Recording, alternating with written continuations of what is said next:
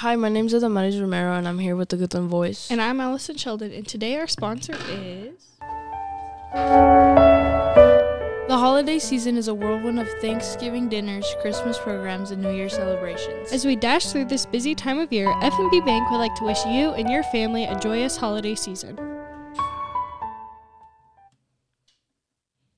This week we have the Senior Citizens Dinner, which is sponsored by FCCLA, NHS, Halo, and FFA. Um, the doors will be open at 10:15.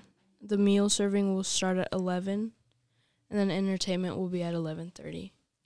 Also, last weekend was topside um, tip off, and the girls won with three big wins over Ulysses, Lakin, and Burlington to bring home their second topside tip off championship in a row. And the boys took fifth with two wins over Ulysses and Wray as they lost to Lakin on Thursday. And then Telexa Weeder broke her mom's record with 40 individual points in a game.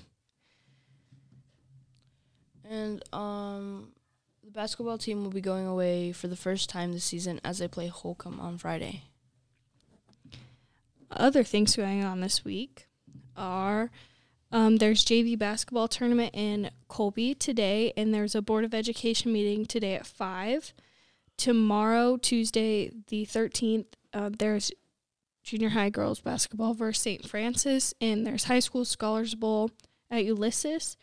Wednesday is the senior citizens Center, and there's the GAC volleyball in the auxiliary gym.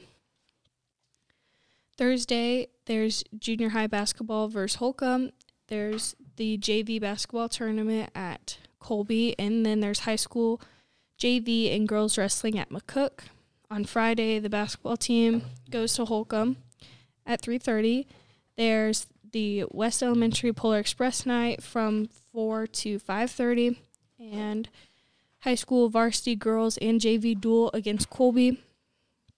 Saturday is the high school wrestling holiday classic at 9 a.m. And Sunday, there is an Espresso's Christmas Delight in the cafeteria at 2 and the Elks Hoop Shoot in the Max Jones Fieldhouse at 2. Thank you for joining us today.